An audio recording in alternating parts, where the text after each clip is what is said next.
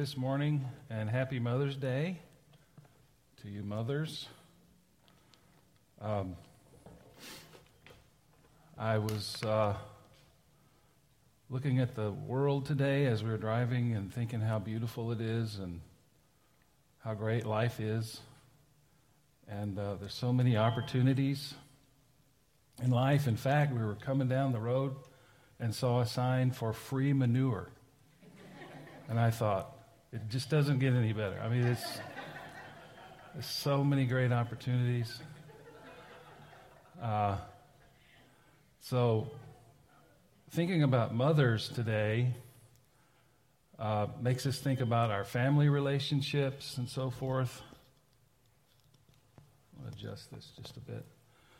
And uh, I don't know about you, but, but I find relationships sometimes difficult. How many of you have found relationships difficult? I mean, we've, we've all been there. Uh, one of my favorite, you know, they have these funny video shows, and one of my all time favorite funny videos is uh, little boy, and they're filming him at Christmas time going up and sitting in Santa's lap. And this is a really good Santa. He's got his own beard. He's authentic, you know, and he's they're filming him and he gets up on the lap. He's maybe four, three or four. Uh, and Santa's like, Well, oh boy, what's your name? And what do you want for Christmas? And he's the little boy's looking up at Santa and he gets this look on his face as Santa's talking to him. He says, Your breath stinks one of my favorite. Just love that one. And it shows us that things can go wrong, like this thing. Uh, uh, and one of the things, just like, I mean, bad breath, that doesn't help relationships. I don't know if you've noticed that. But uh, the key to relating, obviously, is uh, according to Scripture and according to even culture, is love. We all need love, don't we? Let me try this. And so the, the great passage about love in the New Testament is 1 Corinthians 13. So we're going to look at that today. And we, we think about mothers, we think about mother's love, the mother who was there nursing you when you were sick and growing up and taking care of you? And if you if you grew up as a in a Christian home was praying for you? And I know my mother always prayed for me and I appreciated that. But uh, let's think about today uh, the characteristics of love. 1 Corinthians 13 and talk about a little bit about how this makes um, relationships go smoothly, and it's what we need so much is to have love. 1 Corinthians 13. Let me just start in verse uh, 1 so we kind of get the context here. Though I speak with the tongues of men and of angels, but have not love, I have become sounding brass or a clanging cymbal. And though I have the gift of prophecy and understand all mysteries and all knowledge, and though I have all faith so that I could remove mountains, but have not love, I am nothing. And though I bestow all my goods to feed the poor, and though I give my body to be burned, but have not love, it profits me nothing. Love suffers long and is kind. Love does not envy Love does not parade itself, is not puffed up, does not behave rudely, does not seek its own, is not provoked, thinks no evil, does not rejoice in iniquity, but rejoices in the truth, bears all things, believes all things, hopes all things, endures all things. Love never fails.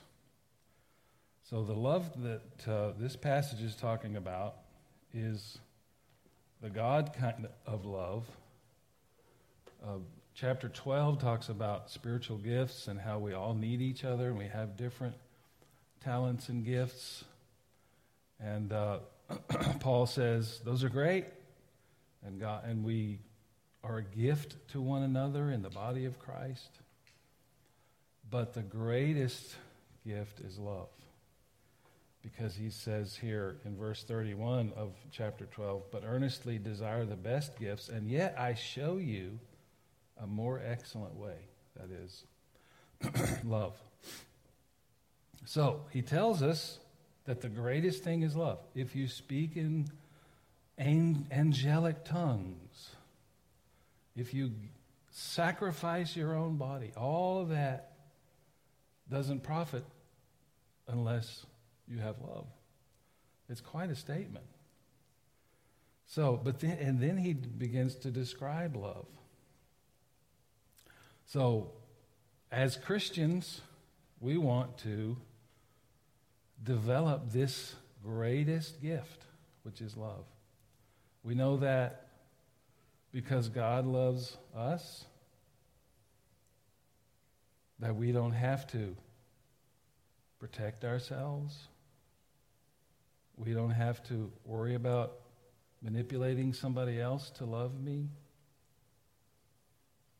There's all kinds of ways to do that, isn't there? To be pitiful so somebody will feel sorry for me. Ever, anybody ever tried that? You tried the pitiful ploy? Well, there's all kinds of ploys. But I don't have to do that because I'm, I'm loved. God loves me. How do I know? Well, He proved it by sending His only Son to take my death that I deserved upon the cross, to take my sin upon Himself, and in exchange to give me life and righteousness, eternal life. That's pretty good. This is what God offers me. This is what God shows me when He says, I love you. For God so loved the world that He gave His only begotten Son, that whosoever, anyone who believes in Him, will have eternal life, will not perish. So, we know God loves us, and so that I can have that foundation in my life to say, you know what? the God, the Father, the most important person, the Alpha, the Omega, his Son, Jesus, he, lo- he loves me. So that I can therefore love other people. And you know, it's amazing. Jesus says this to the disciples love one another as I have loved you. He gave them that commandment in the gospel. A new commandment I give you, he said. And of course, these disciples, being Jewish, when he says the word commandment, they really listen. That's all, what, the, what the Jewish people are all about the, the law from Moses, and they were given this great gift of the law and commandments. New commandment, a new commandment. How could you add to? And it was simply this love one another. Love one another. And we know that the greatest commandment is to love the Lord your God. We have that in Deuteronomy 6 with all your heart and soul and mind and strength. And then the Old Testament says, love your neighbor as yourself. So it wasn't necessarily new, but it was spoken anew. Love each other, love one another. Jesus told the disciples. These were the same disciples who had on the way to Jerusalem, being clueless. Anybody ever been clueless?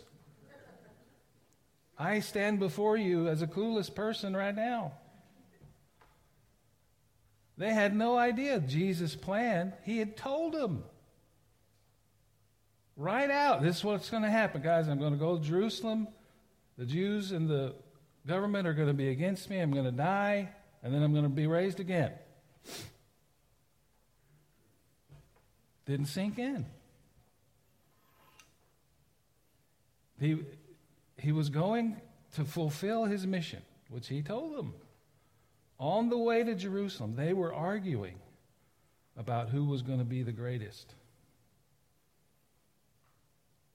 Does that remind you of anyone? People? Who's going to be the greatest? I'm going to be the greatest. So they get there, and Jesus says, Love one another. Can you imagine what they're thinking? I got to love this guy who thinks he's better than me? Because he's going to be the greatest. This is where the disciples were. it reminds me of myself, people that I know. So he said, Love one another. That was, that was what they needed to hear, obviously. So let's look at this.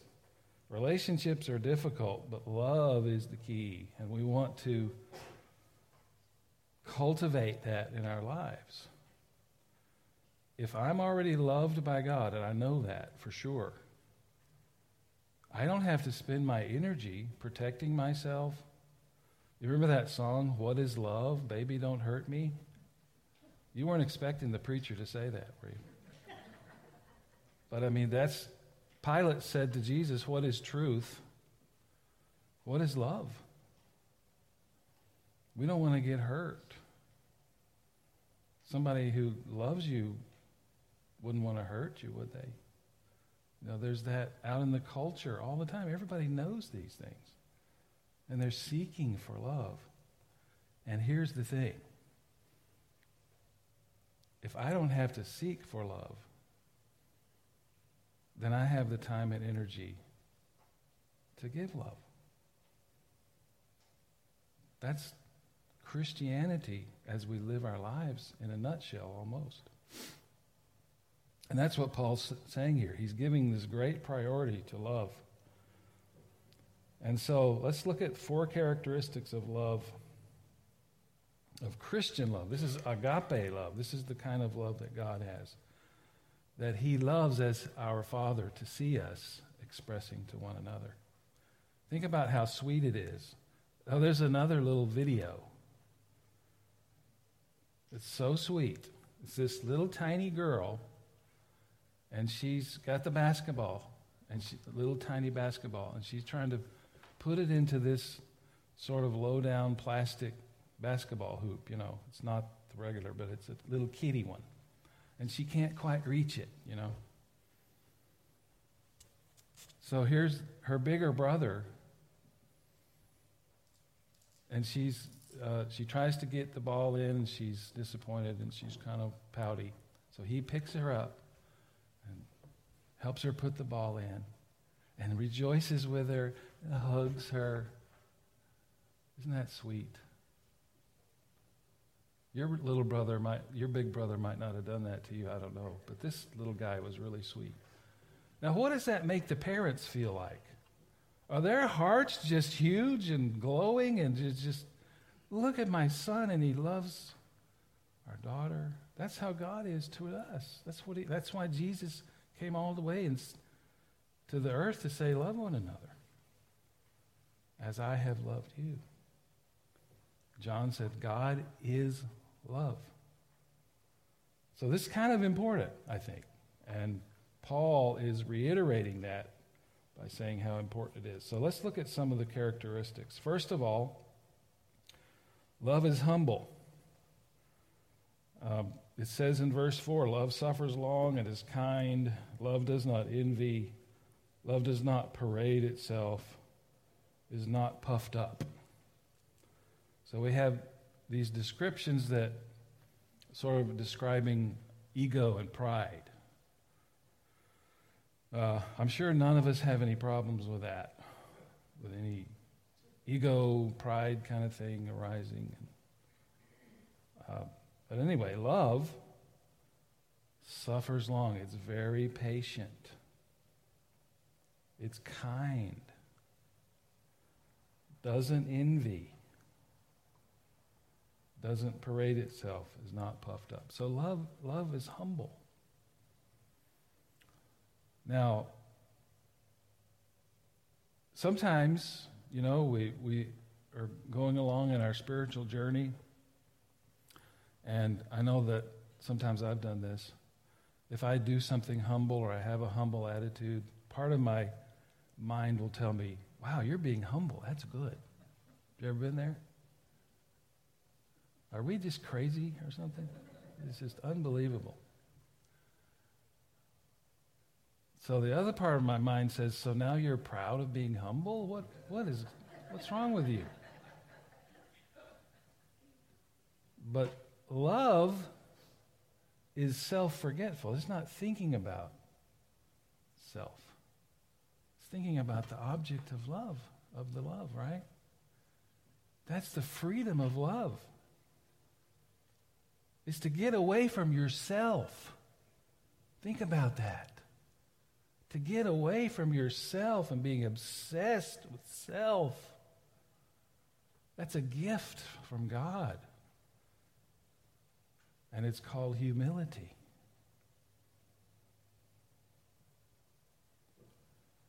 C.S. Lewis says humility is not thinking less of yourself, it's thinking of yourself less.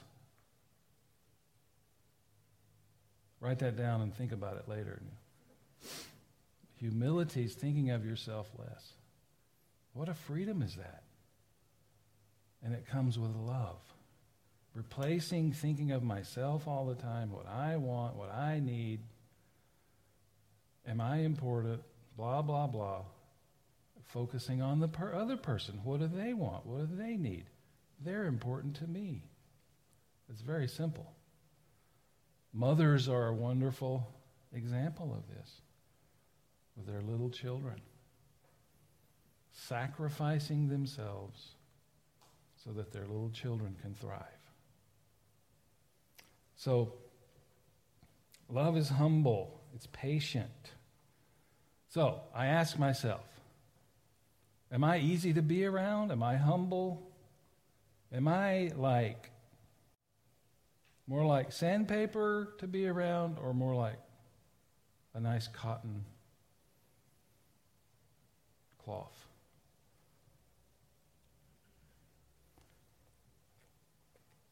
Am I like wearing a sweatshirt and hanging around on a Saturday to be around? Or am I like wearing a stiff shirt and a suit at a wedding? Humility is somebody who's easy to be around, who accepts you like you are. It's sort of like the easiest people that I've ever met to be around. I don't know about you, but are puppy dogs. I don't know.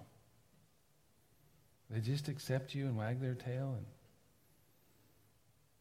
it reminds me of a scene I saw on one of these videos. I don't really watch that, that much, I just remember these.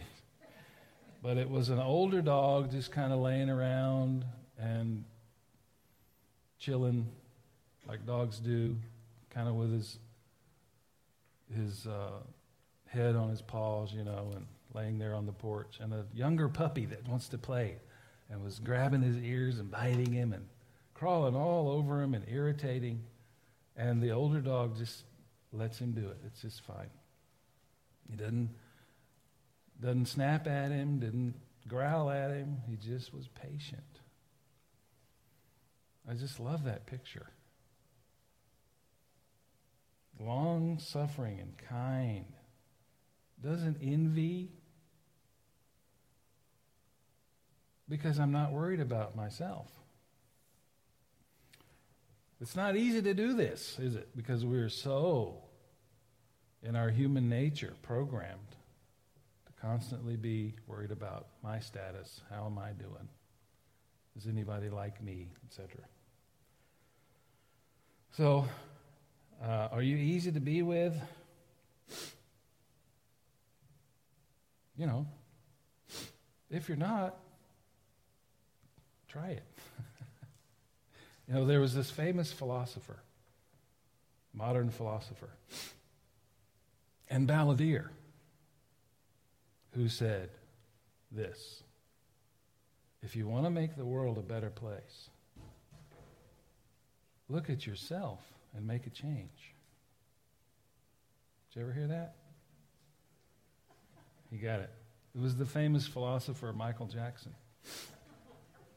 But I thought that was good. I heard that song the other day. If you want to make the world a better place, look at yourself and make a change. Be a little easier to get along with. Be a little more humble, a little more less full of yourself, what you want, controlling. You see that? I think that's what we have here. Not puffed up, doesn't parade itself, is humble. I always loved growing up to go to my grandma's house. My grandma was the most loving person I ever knew. And I basked in that love. It was great. And I would go to her house. She lived out in Beaumont, Texas. We would drive up this drive, a long drive, where they had uh, seashells because there's so much so many shells everywhere. They put, put them in their driveway down there next to the coast. Crunch up that thing. Grandma and Grandpa would come out and greet us, and we'd go back in, and the, the garage door led into the den and into the kitchen. And the first thing my brother and I would do was go in into the little dining room and look over on this little cart, and on the bottom would be a giant bowl of banana pudding. First thing we would do. But my grandma loved us. And I knew that. There was no doubt. So the question is being around you, being around me, is it more like going to grandma's or is it more like going to the dentist? That's tough, going to the dentist. So, humility. Being somebody who actually loves others because I'm not so concerned with myself. Also, love is not only humble, but non judgmental. We look at uh, verse 5, does not behave rudely, does not seek its own, is not provoked, and thinks no evil. So, it's not rude, It's not always trying to get a leg up on everybody, not trying to make sure I'm all taken care of and my agenda is the most important. Is not provoked, not offended. That's, that's our culture nowadays in a nutshell, isn't it? Being offended. I saw this little cartoon Remember the little family circle cartoon with the little kids? I don't know. Anyway, uh, one of them was the dad saying to one little kid, What's the magic word to get what you want? And of course, the original cartoon would have been what? Please, right. But they, they modernized it. They modernized it. And instead, the little boy, they had it saying, I'm offended. That's the magic word to get what you want. You get that? I'm offended. Is not provoked.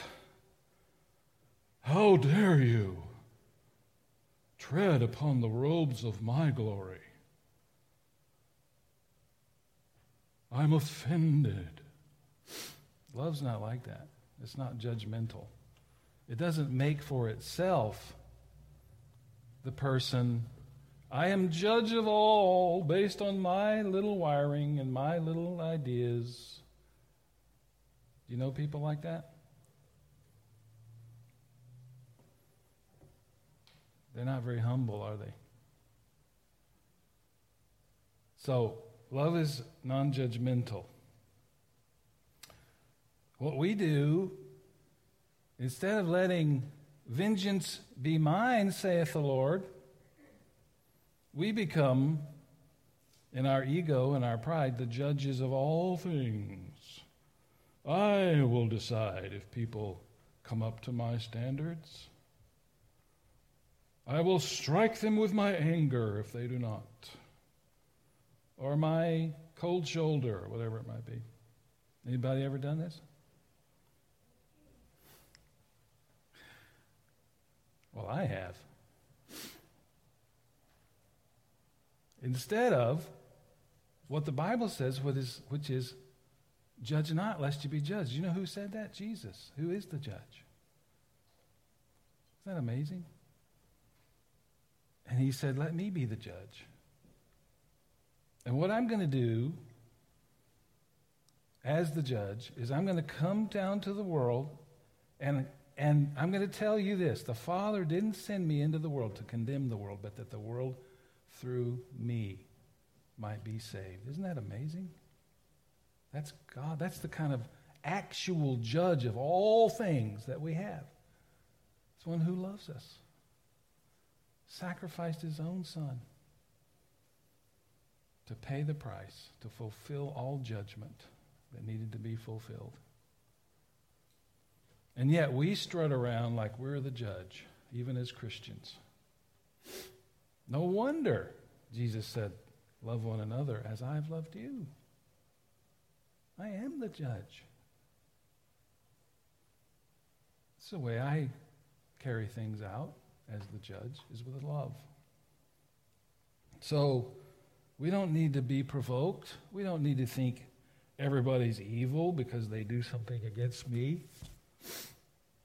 You know, we, we often judge people and their motivations when we think that they're doing uh, something against us, right? Now, let me ask you this. It, do you know about the golden rule?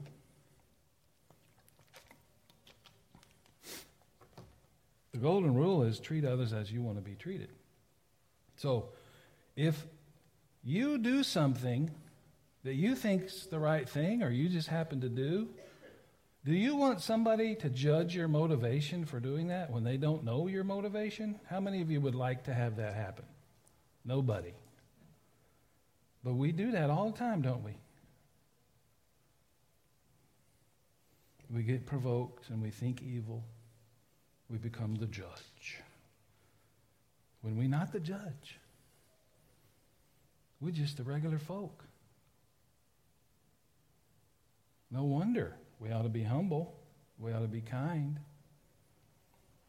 We ought not to envy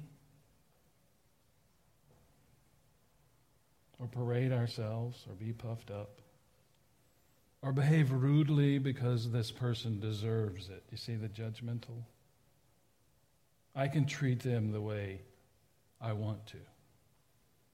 But what does God say? Be kind. Be patient. How many of you would like people to be patient with you? How many of you would like to not be judged by others? I mean, we have this great burden that we live our whole lives with. What are everybody going to think? To be free of that. Think about it. Think about it. To be free of that. That's what love is God's love. What are they going to think? And not to think evil of them. You know, if you acted like that, you might actually be like salt and light in this world, right? If we acted like that and didn't run around like we were the judge. So, instead of seeing ourselves as the judge, you know, in the courtroom the bailiff says, All rise, and the judge comes sweeping in with his great robes. What if he came in in a tracksuit? It wouldn't quite have the same, you know, sweeping in in his robes and climbs up on this great, huge desk podium, takes his gavel. It's impressive. And that's what we do.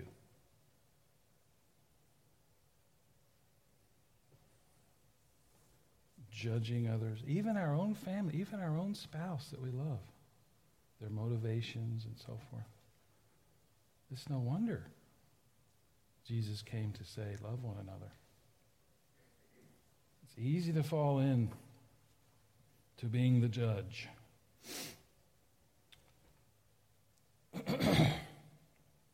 You know, how many of you have a, a pet? If you have a dog, anybody? Lots of dogs. Anybody got a cat? Think about the difference between a dog and a cat. With a dog, do you ever get the sneaking suspicion that they're judging you?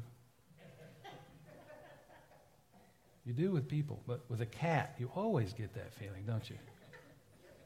We got to be more like dogs. Let the judgment go. Why? Why am I free to just let all the judgment go? Because God is the judge. I'm not. You see that? It's very simple, it's very biblical. Vengeance is mine, saith the Lord. Judge not, lest you be judged. It's easy. Once we get it, I don't have to judge anything. There's another freedom that love gives me.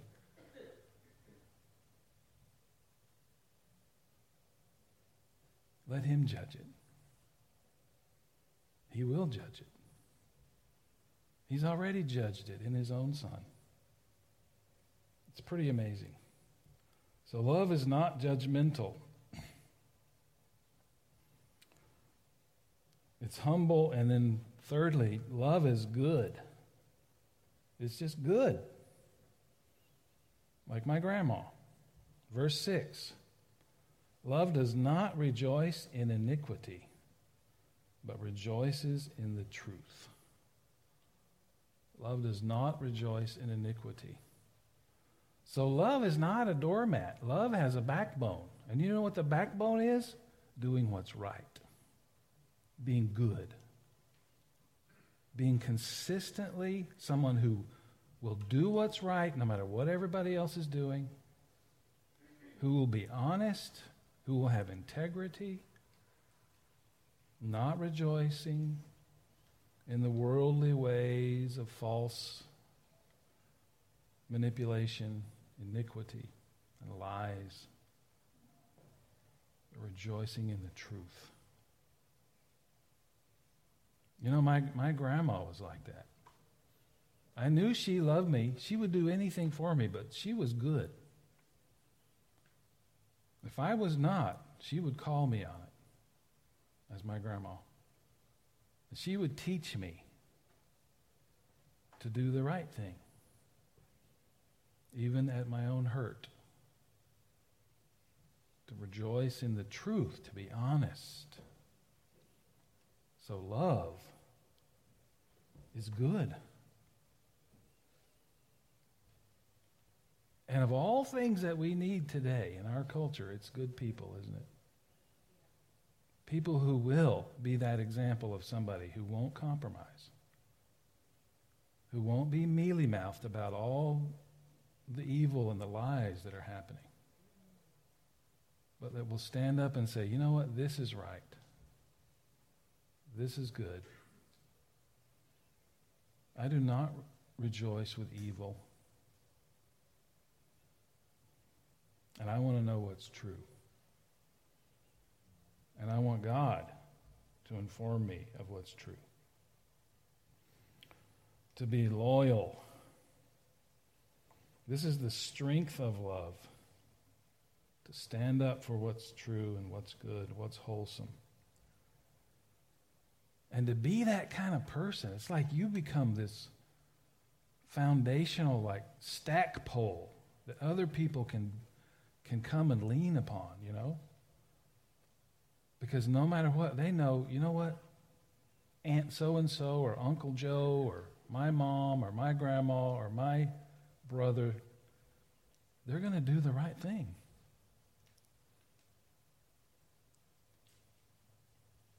Think what assurance that gives your children and your grandchildren that you're good. You're not perfect, but you try your best to be good, to know the truth, to live the truth. That's what we need to be loyal, to be unselfish. So love is humble, it's not judgmental, it's good, it stands up for what's right, for righteousness.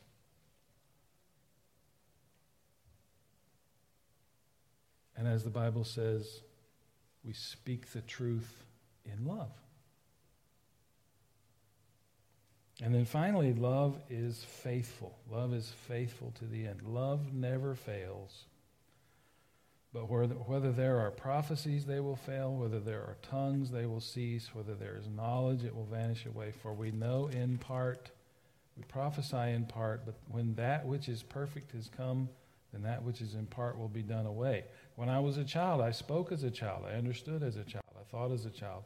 But when I became a man, I put away childish things. For now we see in a mirror dimly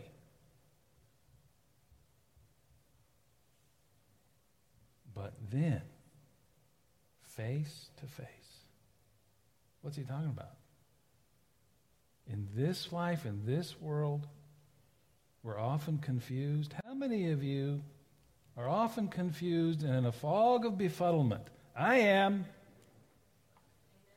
That's why I want to know the truth. It's right here, not what's on TV or anything else.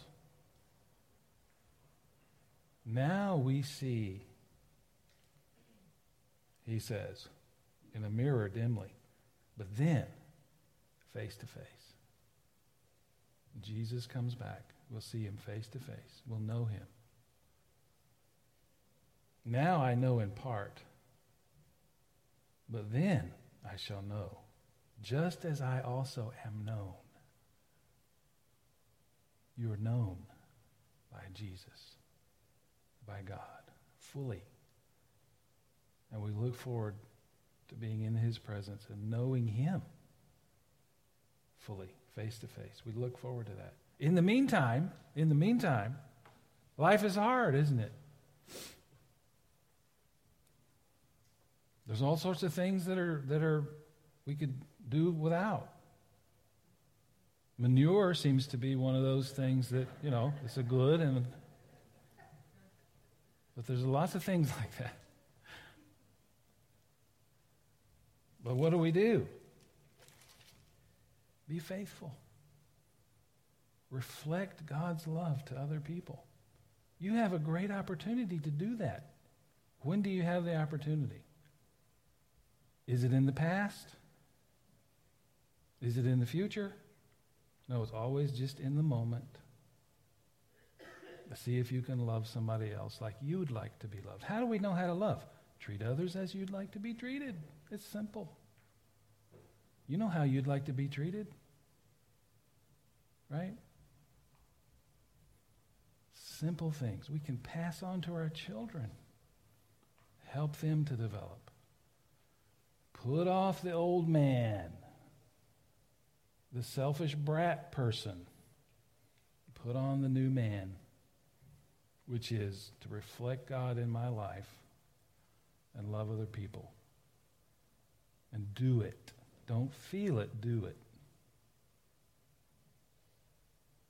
And then the feelings will come along. As Paul said, he poured his love out in our hearts. And so we love you. So love is humble, it's non judgmental, it's good, and it's faithful to the end. I recently saw a. Uh, a TV show about a man who went missing and they never found him. And later, you know, found his body out in the in the woods and so forth. So tragic story, you know, and the and the wife was sad. He was an older gentleman. But they were interviewing her in her little kitchen. And there was a chair by the window that looked outside in that little kitchen. There was a dog. This man's dog. She said, gets up on that chair every day and looks out the window waiting for this man to come home.